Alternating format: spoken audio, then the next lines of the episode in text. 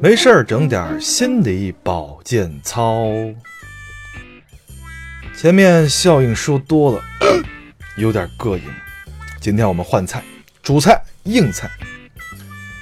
上菜之前呢，我要报一下我的身世，我是河南人。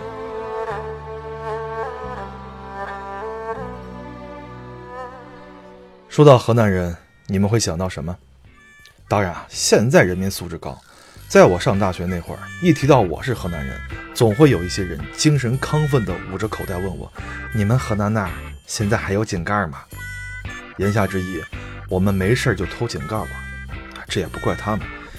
那个年代，影视题材总爱把河南人塑造成这样的形象，也不动脑想想，我家如果只偷井盖，是不会把我养得这么白白胖胖的。都说知识改变命运，除了技术。我们还会全民辅修井盖价值鉴赏，为市场提供准确的价格信息。刚才讲的其实是社会上普遍出现的地域黑。翻开中国地图，完整的地域黑摆在我们面前。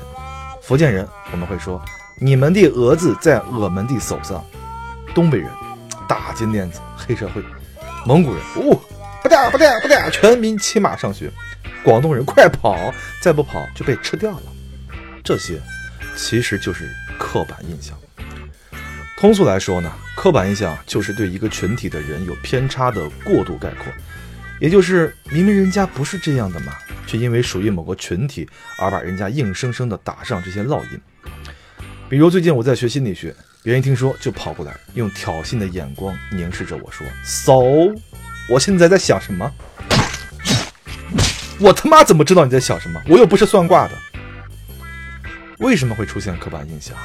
其实跟我们的大脑有关系。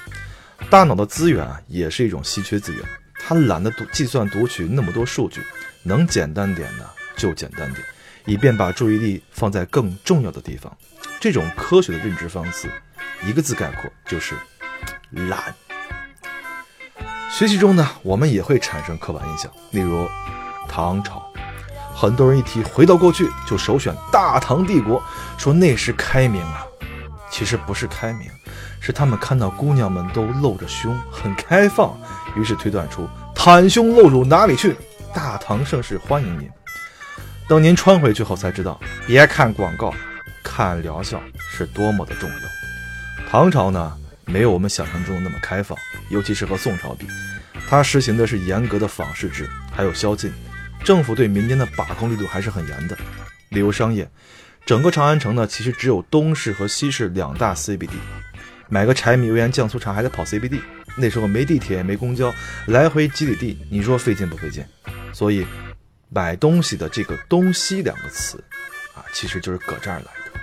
那么，如何避免产生刻板印象呢？直接找个人没事聊两句，看看是不是那回事。我们同事蒙古人。啊！一起喝顿酒，一瓶啤酒下了肚，那家伙锣鼓喧天，鞭炮齐鸣，酒疯耍的呀！我拿着啤酒瓶再三确认了下，真的不是白酒。当然，如果找不到，也可以第三类接触，找熟悉的这个群体的人或者是资料聊聊，看看，再做判断。所以以后我们要少说“你们这些男人呢”和“你们这些女人呐”，拒绝刻板印象。从你我身边做起。